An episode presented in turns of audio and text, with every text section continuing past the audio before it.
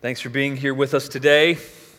Thanks for gathering. We count it as a privilege that you would gather together to worship Jesus with us. My name is Matt Rawlings, one of the pastors here. I want to add my welcome um, to Aaron's. We are grateful that you would come and worship Jesus, come and sing songs together. How weird is that that you get together with a group of other people and sing? And that would be weird if we didn't have something to sing about. Sing about the goodness of God. We sing about the grace of God that carries us and sustains us in the midst of troubles, in the midst of trials, in the midst of sin. Grace is what has transformed us, and it's our hope for His grace and His gospel to transform everyone in the world. That's, that's, that's what our hope is, and so that's why we gather together to sing. So thanks for joining with us to do that. And thanks for gathering with us to hear God's word being preached. We believe that His word is powerful, that it's living, and it's active and it is sharper than a two edged sword, pierces the vision of soul and spirit, and it helps us understand who we are, who He is, and helps us know Him. Um, turn your Bibles to 1 Corinthians 4. We are in the middle of a study on the letter, Paul's letter to the church in Corinth. He has written to them because he loves them, but he's written to them some hard words. Uh, the first few chapters, really, he's explained to them what his own life example looks like, and he's explained what he believes and what his hope and his confidence is in, and that he has reiterated the fact that, that he proclaims Jesus Christ and him crucified, and that's his hope. He affirms then how he's seeking to live, and then he's bringing correction to them and he's brought correction to them already. We've seen in the, in the previous few weeks. And now, though, he kind of takes a step back. The tone changes. Last week, we saw that, that he, got, he got a little bit sarcastic with them, and he corrected them pretty strongly. And then he takes a pause, and because this is not just a theological treatise, this is a letter to people he loves. And so the tone shifts, the tone changes to that of a loving parent, a loving father and that's how, how we're meant to receive these words as well. These, these words were written to the, to the church in Corinth, but really we're to receive these words as words from a loving father meant to help us, meant to guide us and lead us. We might not be having the same difficulties the Corinthians have, and, I, and I'm really grateful for that. I'm grateful that our church doesn't resemble the church in Corinth in many ways. But these words are still applicable for us, that God's word is is meant to keep us from being like the church in Corinth. So let's listen to God's word today. 1 Corinthians 4, verses 15 to 21, or 14 to 21, sorry. I do not write these things to make you ashamed, but to admonish you as my beloved children. For though you have countless guides in Christ, you do not have many fathers. For I became your father in Christ Jesus through the gospel. I urge you then, be imitators of me. That's why I sent you Timothy, my beloved and faithful child in the Lord, to remind you of my ways in Christ as I teach them everywhere in every church. Some are arrogant, as though I were not coming to you.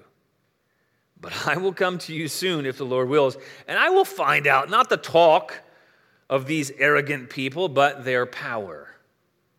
For the kingdom of God does not consist in talk, but in power. What do you wish? Shall I come to you with a rod or with love and a spirit of gentleness? Let's pray that, that God would help us apply these words to our lives. Father, we we want to learn from Paul's instruction to the church in Corinth because, Lord, ultimately we believe that, that all of Scripture is breathed out by you and is profitable for our instruction. So, Lord, enable us to profit from this today. Lord, open up our minds. Lord, enable us to hear and be attentive to your words. Soften our hearts, God. I pray that you would empower me by your Holy Spirit to be able to preach. Lord, that is something I can't do on my own. And Lord, would you empower each and every one of us to receive your word? That's something we can't do on our own. We ask you for your grace, knowing that you desire to impart your grace because you love us as your children. In your name we pray. Amen. I still remember as an early, as a young parent, one of the very first times that I saw one of my children doing something that they shouldn't have done. And I thought, where did they get that from? And, and then I was thinking, you know, maybe that's from TV or maybe it's from people or maybe some other people they saw, or maybe it was in their, their little sports things they were doing at the time. And then I realized, oh no, not any of those places. They got that from me. You ever have that experience as a parent? That is not a pleasant thing when it's not pleasant behavior. Now, I, I, still remember feeling that, oh my goodness, they got that from me. They, they, they learned that kind of attitude from me. They learned that kind of way of speaking from me. They learned that kind of way of doing things and treating people from me. Oh my goodness, there's a responsibility that I have. Sometimes when I saw them do some things, sometimes it was funny and I laughed. Other times it was because it revealed something in me and it was a motivator. One of the most humbling things about parenting is that sometimes your behavior is really not what it should be, right? But one of the most humbling things about being a parent is that, that, that your kids get to see your behavior unvarnished and, and unfiltered in a way that no one else does. And I don't envy my own kids because of that. Um, as kids, you see the person behind the curtain. Now, hopefully, hopefully we're all continuing to grow and change. Hopefully, we're all continuing to develop. Hopefully, we're all growing and learning from our mistakes. And hopefully, we're walking out examples of being humble, not perfect, but being humble, showing our need for God, repenting. Hopefully, that's happening as parents. Um, the example we see here um, from the Apostle Paul, he's talking about an example of parenting. He, he refers to them as his children. And he says that I'm your father. I'm your father, and, and I, am referring to as children. And, and what, he's, what he's trying to show them is that, that he has been an example to them. He has a responsibility as a father, but he also is living out his life as an example to him. And Paul is talking about being a parent to the church in Corinth. And you might think that's a little strange because Paul was single, he never had any biological kids. But he calls them his beloved children refers to them as children, and he says, I'm your father. He has, he has planted the spiritual seeds that have resulted in new life in Christ through planting the seeds of the gospel, and, and that's given birth to spiritual children. And Paul, he urges them to do something in this passage that almost seems a little bit proud, right? He says, imitate me. But he's talking about the reality of the fact that, that parents are going to be imitated. And that, that people who bring others to Christ, they're by nature going to have those people imitate them. And he's encouraging that. He's, he's urging them to imitate him like a loving father would want his children to imitate them. And, and the, really, the, the main thrust of the passage, what we need to take away from this passage is not that, that we're going to be Paul, we're going to be apostles, that we're going to, we're going to do the, all the things that Paul did. But no, but we can be imitators in following Christ. The, the same command that Paul gave to the church in Corinth when he says, Be imitators of me, that still applies to us too. We're to be imitators to some degree, really. All of us are spiritual children of the apostles. All of us have received those same seeds that the apostles planted, and we are descendants of the apostles who really birthed new life in Christ by planting the seeds of the gospel. And so Paul is saying, be imitators in following Christ. And, and you, think about what does Paul mean? What is he saying when he says, imitate me? That, that word is loaded because Paul has already explained all of the different ways following Christ, hasn't he? He's, he's explained all the ways that he knows Christ, that, that he has put his hope in Jesus Christ, that his hope is in the grace of Jesus Christ. And then he says, you know, I'm, I'm not I'm not really distant. I'm, I'm going to be with you. I sent Timothy to you, and I want him to tell you my ways to imitate as well so that you can hear all the ways that, that I live, that I seek to apply the gospel to my life. That's why I'm sending you Timothy. And by the way, I'm not going to be an absentee parent. I'm going to come to you, and I'm going to come to you and hold you accountable like a good parent will. This whole passage really speaks to what it means to be a spiritual parent. So, how does that apply to us? Are we, are we, are we to be spiritual parents? Well, well, yes, we are. Really, the whole Christian life is about that, right? Because what's, what's Paul, ta- he's using the word for parenting, he's using the metaphor for parenting to really point to a greater reality the fact that, that the people in the church in Corinth were his disciples. They were his followers. They were to follow him as he followed Christ. And isn't that what Jesus called us to do as well? He called us to go and to make disciples. What are disciples? But people who follow us. They're meant to follow us as what? As we follow Jesus. Paul, he wasn't unfamiliar with them. He loved them. He taught them. He founded the church in Corinth. In Acts, in Acts 18, we see that, that Paul, he was, he was there with them. I think we have that passage. He says, After this, Paul left Athens and went to Corinth. And he found a, a Jew named Aquila, native of Pontus, recently came from Italy with his wife Priscilla, and he went to see them and he was the same trade, and so he stayed with them and he worked with them and he lived life with them. They were all tent makers by trade. He lived with them. He reasoned with them in the synagogue, and when that didn't go well with the Gentiles, then he moved in, I mean, with the Jews, then he moved in with a Gentile. He left there in verse 7, it says, went to the house of a man named Titus Justus. His house was next to the synagogue, and he continued to reach out to them. And, and then people in the area there came to know him. The rule of the synagogue, Crispus, came to know Jesus. Verse 8 says, Many of the Corinthians hearing Paul believed and were baptized. Paul lived with them, he was with them, he lived life in their midst, he taught them. And then he says in verse 11, he stayed with them a year and six months, teaching the word of God among them. He, he urged the Corinthians to, to imitate him because he knew that they knew him and he knew them.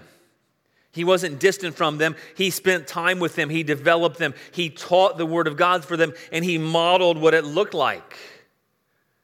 And so he urges them hey, be imitators of me. Be imitators of me. And, and so you think, well, okay, how does it apply to us, Paul, today? And we see really that, that he's, we can imitate him in a few ways. We can, we can imitate him, first of all, in, in making disciples. We can be imitators in making disciples. That's what he had done when he was with the people in the church in Corinth. He had made disciples. Now, seems kind of obvious, but in order to make a disciple, you have to be one. Paul, he didn't, he didn't start off as a believer in life. He actually started off as one of the worst people you can imagine. Paul, do you remember his story? He started off as this self righteous, smug, arrogant individual. He thought he was following God, but in reality, he was persecuting Christians, persecuting Christ himself. Paul, he was a hater of Christ and he hated Christians. He was a proud legalist. He was a persecutor. He was a murderer. Now, that's, that's actually meant to give us hope that, that Jesus can transform us no matter what our background is. He can transform anyone, no matter what the background. That, that Jesus transformed the life of Paul, he can transform our lives. He was transformed by the power of God personally. And so instead of being a persecutor, he became one who proclaimed the good news of Jesus. But Paul knew he didn't do that himself. And he told the Corinthians that he says, I, I didn't, I, didn't, I, didn't, I don't have anything to boast about in myself, right? He knew that he is a recipient of the grace of God, and he encouraged them to follow him in that way too. And so for us, we have to first ask ourselves well, one, are you a disciple and follower of Jesus Christ? Have you been saved by the grace of God? Have you put your trust, your hope in Him? And then, if so, is that where your confidence lies? Is that where your trust is? Is that where your hope is? Have you renounced all boasting? Have you followed Paul in that way? Paul knew that he didn't even convict himself, he, he needed to receive a personal revelation from Jesus. He didn't transform himself. Do you understand that? You don't transform yourself. That, that's actually something God does to you. And, and by his grace, by the gospel, by hearing his word, you were then transformed, changed. Paul didn't see himself as worthy in and of himself. Actually, in 1 Corinthians 15, he, he says, For I am least of the apostles, unworthy to be called an apostle because I persecuted the church. But by the grace of God, I am what I am, and his grace towards me wasn't in vain. He didn't think he was worthy on his own, but he trusted that he was completely worthy in Christ. Christian, are you trusting that you are completely worthy in Christ, or are you imitating Paul that way?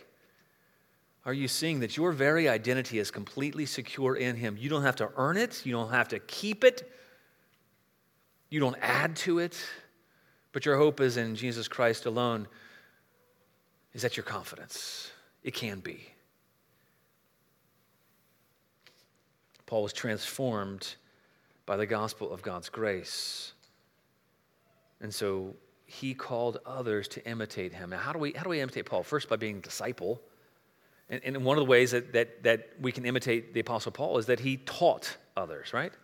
We see that, that he came to Corinth and he taught them. That's the, one of the first things he did. He came proclaiming the good news about Jesus Christ. He didn't proclaim himself. He didn't proclaim the fact that he somehow pulled himself up by his own bootstraps. He didn't proclaim his own wisdom. He didn't proclaim his own knowledge. He didn't proclaim worldly understanding. He didn't say, you know what, you can, if you do all these things, you can have a good life. No, he proclaimed Jesus, who is the way, the truth, and the life. And he told them that that one of the reasons he sent Timothy to them was so they could, they could know the same way that he lived. They could hear the same thing that he taught in every church, everywhere. Making disciples means that we, we, we labor to teach and proclaim Jesus Christ. And that we labor as well to, to live like Jesus Christ so that others might see our ways. Paul's, Paul's occupation was a tent maker in Corinth. And actually, he tells them later that he, he, intentionally did not receive from them because he didn't want them to, to think that somehow he was beholden to them. He was, he was a tent maker, but that wasn't what his main mission was. His main mission was to proclaim the gospel of Jesus Christ. No matter what you're pursuing right now in your occupation, what is your main mission in life? Is it to obey the call, the command of Jesus to make disciples? Or are you subtly being deluded into thinking that your occupation and what you're working towards, that's your main mission? No, it's just the means by which you carry that mission out. Paul said in 1 Corinthians 1 17, he says, Christ didn't send me to baptize, but to preach the gospel. Not with words of eloquent wisdom, lest the cross of Christ be empty of his power. We can, we can imitate Paul in, in not trusting in, in eloquence and, and words but we proclaim the gospel of Jesus Christ. And that's good news because we don't have to be eloquent. You don't have to have it all figured out and how you are going to lay perfectly lay out the gospel. Paul says, No, I didn't come to you with eloquent words. That's what they were hammering him on because he didn't sound too convincing. He didn't teach the wisdom of this age. We saw in, in 1 Corinthians 2, he says, When I came to you, brothers, I didn't come proclaiming lofty he said, I decided to know nothing among you except Jesus Christ and Him crucified. Is that the main message that we seek to know amongst other people? Are we living that out? And I want to know the power of the resurrection of Jesus Christ, not only in my life, but in, in everything that I do and everything I proclaim. Our faith rests in, the, in this good news about Jesus Christ. It's the power and wisdom of God.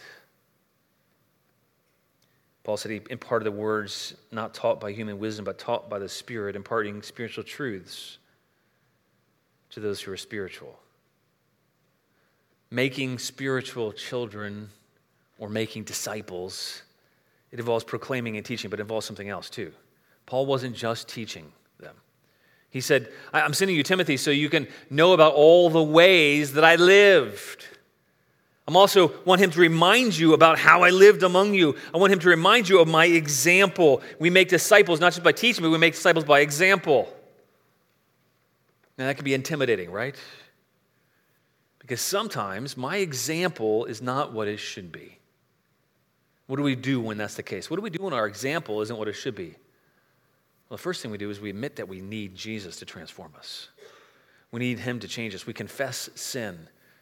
And we're open and transparent about that. We confess our need for Him. And actually, in doing that, that in itself is an example of what it means to be a disciple, a follower of Jesus, is, is people who are living humbly before Him, acknowledging that it requires His power, His grace to live for Him, and that He is the one who must forgive us and make us like Him. I went to a Fourth of July celebration at Heritage Park, obviously, a couple months ago and um, went with my oldest son Noah. The rest of the family was on vacation up in Virginia, and so we went there, and we were going to go early to to listen to some country singer. I, I, knew of his name, but I didn't really know any songs he had done before, and. But he, but he sang a song that I'd heard before that kind of got to me, and it was called Watching You. And, and I remember that that the effect that it had on me, and, it was a deep effect because I was sitting there with my oldest son. And I was thinking, boy, what, what has my example been? What should my example be? He, he sang this song. I'll share some of the words. I don't, I, don't, I don't know that he's a Christian. I can't recommend his other songs to you, but, but it affected me because it told of the power of example. The song's a story about the, the singer's little boy who was watching him, and, and they stopped really abruptly at a red light, and his son was holding a tray with some, some nuggets and fries and a an orange drink, and he stopped real quickly, and it spilled, and a swear word came out of his son's mouth. And so in the song, he's asking, where, where did you learn to talk like that? And he says, Dad, I've been watching you. Um, he says, I've been watching you, Dad. Ain't that cool? I'm your buckaroo. I want to be like you and eat all my food and grow as tall as you are. We're like fixing things and holding mama's hand. Yeah, we're just alike. Hey, ain't we, Dad? I want to do everything you do. So I've been watching you. And then he, he tells a story. He says, he says, When we got back home, I went to the barn, I bowed my head, and I prayed real hard said, Lord, please help me help my stupid self. Then, the side of bedtime later that night, turned on my son's Scooby Doo nightlight. He crawled out of bed and he got down on his knees. He closed his eyes, folded his hands, and spoke to God like he was talking to a friend. And I said, Son, now where'd you learn to pray like that? And he said, He'd been watching you. So he says, with tears in my eyes, I wrapped him in a big hug. I said, My little bear's growing up. And he said, But when I'm big, I'll still know what to do because I've been watching you, Dad. Ain't that cool? I'm your buckaroo. I want to be like you and eat all my food and grow as tall as you are. Then I'll be strong as Superman and we'll be just like, hey, won't we, Dad? We can, I can do everything you do because I've been watching you. It struck me that as a parent, setting an example, and unfortunately, it's not always a good example. It convicted me too that I want to be different. I want to continue to grow. I want to continue to be a better example. In the Apostle Paul, he's speaking to a reality of the fact that, that that we actually, that's what we, what we do. That's how we make disciples. That's how we grow as disciples. We watch other people's examples. We hear the we watch how people live out constantly here. All right. Do you want me to get another mic or what do you want me to do, Steve? Get that other that handheld? I can't see you, so you have to shout. All right, thank you.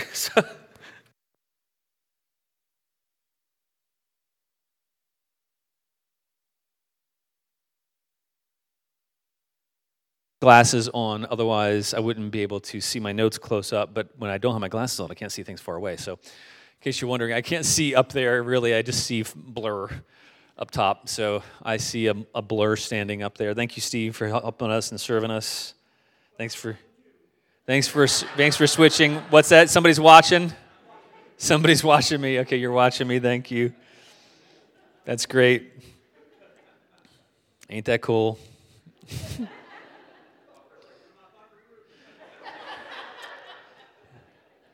I'll take that as a compliment, Tim. I'll wear a cowboy hat next week for you. See, the truth is, is that people watch. That's convicting, isn't it? Not just our own physical children watching us, but Paul knew that truth, and, and he sought to live. Not, he wasn't perfect, man. Uh, we don't know all of Paul's little foibles and all of his weird preferences and all the things he did and the, the ticks he had, but obviously he wasn't perfect, but he was seeking to forget what lies behind him and press on towards the goal, towards the prize. And that's what he was living for. And so he said, I, I, I want you to imitate me. How can we imitate Paul? By, by being an example worthy of being imitated. It doesn't mean being perfect. And maybe you're here right now and you're thinking, oh my goodness, right now I'm aware of all the ways I'm not an example. That's okay. You know why? Paul was a murderer who was changed by the grace of God. And, and God transformed him into being an example worthy of following. You might be aware that you're not an example right now in every way worthy of following. Here's the hope we have the same hope Paul had the power of the gospel of Jesus Christ. It transforms us so that we can, day by day, learn how to live following Jesus. But it implies some things. It implies that we're going to need to know the gospel and apply it to our own lives every day. That we're going to need to, to know how to how to, how to apply Jesus Christ and Him crucified. That's what Paul said, I decided to know nothing among you. What does he mean? He means that every day he was deciding to live as if all of his sins are taken care of in Christ because they are at the cross. He was deciding to every day live in the good of the cross because, because we are dead to sin, we've been made alive in Christ. And so we have hope each and every day for his power to transform us, and his grace to make us alive. Now, it means, though, that we have to be diligent, we have to be faithful in pursuing and seeking to understand how in the world do we apply this thing called the gospel to our lives? How do we live in the good of that? And Paul says, Be imitators of me. And how do we, how do we follow him? How do we be imitators of him? We, we can do that by teaching the gospel, but then we do it by doing the hard work of actually trying to live that way each and every day. They were to imitate him as so far as his behavior, it, it corresponded to the gospel. He gave them his example, and he wants them to imitate him and imitating Christ. And he says in verse 17, he says, That's why I sent you Timothy, my beloved and faithful child, to remind you of my ways in Christ, like I teach them to everybody in, in every church. Now, you have to remember that they probably didn't have the Old Testament. They, they probably wasn't at least widely available in their church in Corinth. They didn't have a printing press. They, they might not even had the Gospels available to them. What they needed was people to teach them and then model what does it look like to actually try to be a Christian each and every day. And that's how we're meant to make other followers of Jesus Christ. Isn't that what Jesus commanded? He says, he says, go and make disciples. What do he say? Teaching them, and then teaching them what? You can say it out loud. Teaching them what? There's two words teaching them, go in every, what, what does he say? Teaching them to obey, right? Teaching them to obey. What does that mean? That, that we're going to teach other people to obey, not just by telling them how to obey, but, but by seeking to obey ourselves. So we can imitate Paul in seeking to obey Christ and teaching others through our speech and also through our life. Every Christian is meant to do that. It's, Paul's not being arrogant. That's just the way that people learn. That's the way that I learn. I think back to some of the ways and, uh, that I've learned from other people. I want you to think for a moment who, who is it that's influenced you the most in the past? Hasn't it been the people who you've seen live out what they say they believe? Where have you been disappointed with people the most? Isn't it with people who profess one thing and then don't live that out? And, and in a way, that's an influence too, because you're like, I don't want to do that. I don't want to be like that. We are meant to live out the good news of Jesus Christ each and every day. And we're meant to, to communicate that good news both in words and also in the way that we live. We can be like Paul by being people who not only follow the teaching of Christ, but are seeking to apply the teaching of Christ to our daily lives. And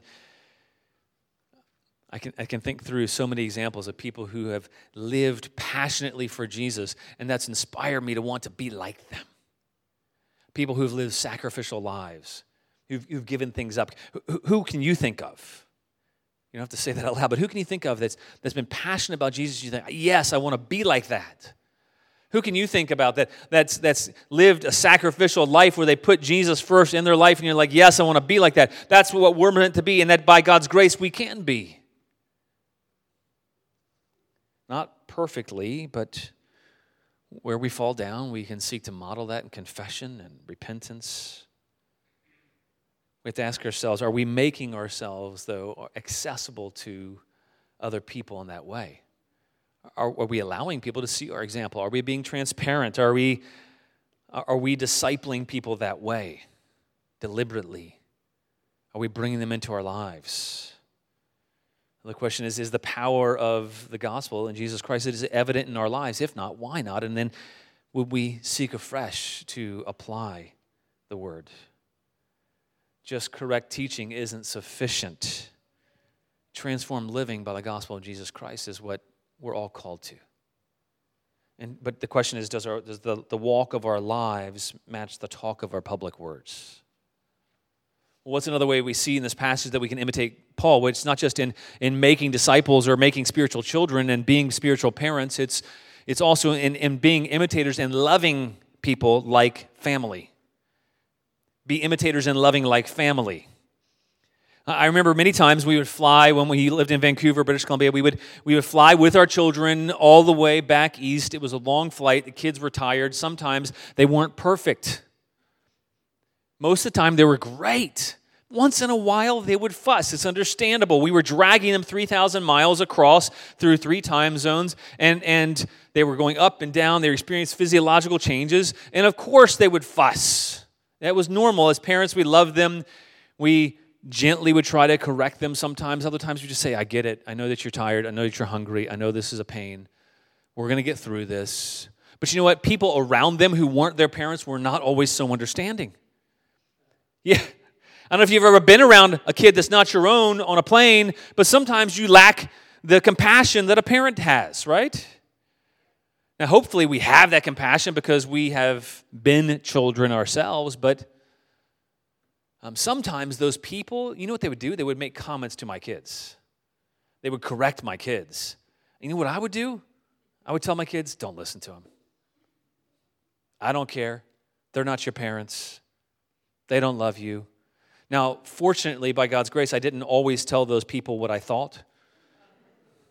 I wanted to because they didn't love my kids. They didn't have my kids' best interests in mind. They didn't want what was best for my children. They didn't know them. I did. And Paul, he gives us an example. He, he doesn't give us an example of somebody who's distant, who's just spouting out advice. He gives us an example as a father. He loves them like his family. He says, You're my beloved children. You're my dearly loved children. I love you. He knew them, he loved them. We can be imitators in, in loving fellow disciples and those we disciple like family. Love them like family. You know why? Because, first of all, they are, right? We're fellow brothers and sisters in Jesus Christ. We have a common parent.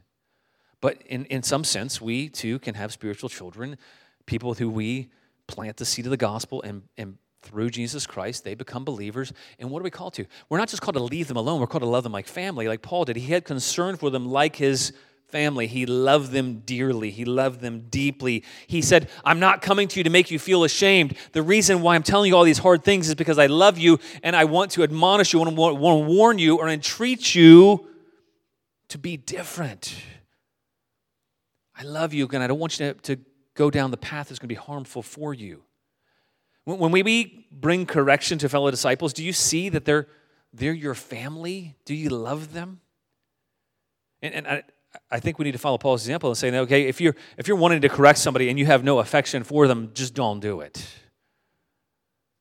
Um, love them like family. That's what we see. Paul, Paul brings correction, but he never brings correction when he doesn't have affection. He has a, a loving, godly affection for them. And he knew that the way that they were going it was to it was it was fracturing the church. It was causing damage. It was causing harm. With my own kids when i give them advice when i tell them what to do it's not just because i want them to conform. It's because i want them to avoid some of the same hardships and difficulties and mistakes and the pain that i went through i want them to learn from my mistakes so they don't make the exact same ones now i know that the reality is they're going to they're to fail they're going to falter they're going to make mistakes they're going to have issues that's okay i love them I'm for them. I'm not going anywhere. Paul wasn't going anywhere. He still loved the church in Corinth, even though he was over in Ephesus at the time. He still loved them like family, and he held them dearly, and he prayed for them day and night with tears. Do you love your fellow disciples that way? Do you love those you bring into Jesus that with that same affection? Knowing that that's how the Father loves you and that Jesus loves us completely in Him. The wisdom of the world was enslaving them to the things of the world, and, and Jesus came to set them free from living for the things of the world. And so, because Paul loved them, he admonished them. He was among them like family. He loved them like family. And he put up with stuff. He didn't abandon them. He could have. He could have said, Hey, church in Corinth, you're doing some crazy stuff. You're acting in a way that's not okay. And you know what? I'm done with you. And by the way, since you you're, you're telling me that like you don't like me, you don't like the way that I preach and teach, uh, you think that I'm weak, you think I'm feeble, not impressive, I'm done with you. He could have done that, right? You ever feel like doing that with fellow believers? Are fellow believers ever difficult? You ever have somebody tell you they don't really like you? They don't like the way you do things. They don't like the way they talk, you talk. They don't like the way you look. They don't like the way you act. Paul did. What did he do? He loved them like family, and then he leaned in because he loved them. They were acting like they already arrived, they were already mature, and Paul's concerned. He says, I want you to grow, and that's going to keep you from growing. He wanted their best. He wanted them to be like Jesus. He wanted them to know Christ. And so that's why Paul pressed in. He loved them like family, like dearly loved children. I love how he put it. He says, You have countless guides, you have countless tutors, or you have countless guardians. In the Greek world, they would hire these tutors or guardians to, to be with children during the day to protect them, to school them, to be with them. But if they messed up, the guardian could be fired, and so they could have countless guardians. And the guardians only cared as long as they were getting paid. And they could be replaced. Paul's saying, I don't love you like that. I, I love you like a father. And there's no replacing me. You only got one. I became your father in Jesus Christ, the gospel. He, he owned his relationship with them and saw he had a responsibility to them as family, to love them like family. Do you know that's how God sees us in our family, that he calls us to love each other like brothers and sisters? He calls us to love each other like this. Do you see that? Do you disciple people like that? Do you take a personal responsibility? Do you love like family? Third way we can be imitators of Paul and following Christ is by being involved. We can be disciples, be imitators of him by being involved. And where do I get that from? Paul is saying, hey, some people are arrogant and they're saying, I'm not going to come, but you know what? I'm going to be there. I'm going to be involved. I am involved. I've heard from Chloe's people and I didn't check out. I didn't walk away. I'm not an absentee parent. I remember when, unfortunately, to my shame, my parents, it's the, the common trope, at least back in the 80s, I hope it's not today, but when your parents would go out of town and you were home as a teenager, good stuff didn't happen all the time, I'll just say that. And I remember having people over that I knew my parents wouldn't want to have over, and because I didn't think they would find out. I didn't think they would know. Some things they didn't, other things they did because I was a dumb teenager.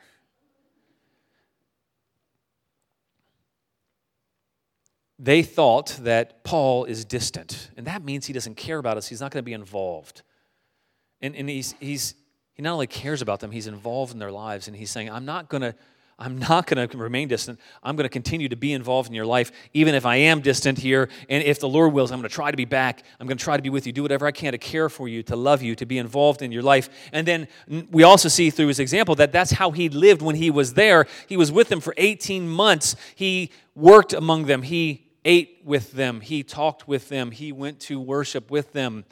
It tells us really that's how the early church functioned, right? In Acts 2 42, it, it talks about that, that they, they ate together they worshiped God. They went to the temple together. They, they did life together. They broke bread together. They, everything they did was together. And in that, through that, the God, God helped them grow and mature. We can be imitators of Paul by, by continuing to be involved in caring, not being distant, sometimes doing hard things, saying hard things where they're needed to be said. And he says something interesting. He says, I'm going to find out if, if, there's, if their life is all talk or if there's any power to what they say. They, they claim that they have a lot of wisdom. They claim they have a lot of understanding. They claim to have the, the corner on how to live the Christian life, but the reality is their life doesn't match up what they're saying. So I'm going to come, I'm going to find out, I'm going to be involved. I'm going to help hold them accountable. And, and that's how we're called to live too. Not, not unlovingly. Remember that it, what preceded this is Paul's love and his affection for them his care for them. But, but he's concerned because he says, Some among you, they're, they're all hat and no cattle, to use a, a, a Texas expression. In case you don't know what that means, I can talk to you later. It means they're, they're all hot air. They're just all a bunch of talk. They look like a cowboy, but they don't have any cows. Um, their, their wisdom didn't enable people to truly grow in Christ. He says, I'm going to see if the way that they live if there's any power in it. because there's true power in the gospel and living for Jesus Christ. And, and, that is the power of God for not only for salvation, but for all of us who believe. It's the power that transforms us. That's the hope. He says the kingdom of God, it doesn't consist in talk, but in power. It doesn't consist in a lot of eloquent words, but it consists in actually living that out and seeing the power of God transform our lives day by day. And Paul says, I'm going to come and find out how you're really living and, and if there's really any power to these things you're saying that have power or not. He was, he, he was involved with them. He loved them. He cared about them. He was coming to help them and care for them like a loving parent. He knew them. And he was not going to let them get away with things, he was going to hold them accountable lovingly. It speaks really of his relationship with them. He was he lived in community with them, and that community didn't stop. He was going to continue to share his life with them. You know, are, are you living in community? Are you living that way? Are you living in a way that you can be known and where you know other people? Are you sharing your life with people where you can see them up close? And are you concerned about them when they are straying? Do you gently come alongside them like loving family? Do you admonish them? Do you help encourage them? Do you help bear them up when they fall down? Do you bear with weaker brothers and sisters? Sometimes we can love and, and think that it's not loving to admonish, to warn, to encourage. And, and Paul says, Don't love like that. I want you to to be imitators of me. And he's also talking about imitating him in this current moment where he's admonishing them. If, if you're loving people and you're ignoring areas where they are disobeying God, then, then we're just being permissive and uncaring. At the same time, if, if we just are correcting people and not loving them, then we're being harsh legalists. And Paul here, he's, mo- he's modeling love motivated admonishment. He's entreating those who've gone astray out of a heart of compassion. A guy named Anthony Thiselton, he wrote that, that the opposite of love is not wrath, but indifference. Paul was involved, he cared about them. If Paul didn't love them, he wouldn't have bothered at all. Why should he? He was already, he did his job, he moved on, but he loved them, he was involved with them. He was lovingly addressing, admonishing, encouraging, correcting all the time, pointing them to the hope that we have in Jesus Christ and Him crucified. For us today, we have to, we have to ask ourselves are we living in community with other believers? Are we sharing our lives with them? Or are we just around people for limited times and not living our lives together with them? Are we being known and are we being able to be known? Are we being examples in how we're seeking to follow Jesus Christ? Are we following the pattern of Christ? Are we, are we following the pattern of Paul and doing life together and discipling others and, and letting them see what it, it means to try to live a truly godly lifestyle by forgetting the past, by pressing on to our prize or our call? Paul's modeling love motivated warning and teaching and entreating. And we can imitate Paul by being disciples who are making disciples by loving people like family and by being involved. Now, we don't do these things just because we should. We do these things because we have been transformed by the grace of Jesus Christ. The grace of Jesus Christ has rescued us. It's made all of us who were like Paul, murderers at heart at least, it's, it's made all of us who are murderers now reconciled to God by His grace. Jesus has forgiven us and made us new and given us hope and poured out His grace on us and given us His mercy and made us alive in Him so that we can walk in newness of life and we can be transformed day by day. As we apply His word, it transforms our thoughts, our lives. And we have the joy of knowing that, that we will stand guiltless, as Paul talked about in the beginning of Corinthians. We will stand guiltless before Him on that final day. That's our joy. That's our hope. That's our confidence. And we want others people to know that confidence. And that is why we can seek to be imitators of Paul. Amen? Well, let's pray and have the band come up and we'll, we'll close the song.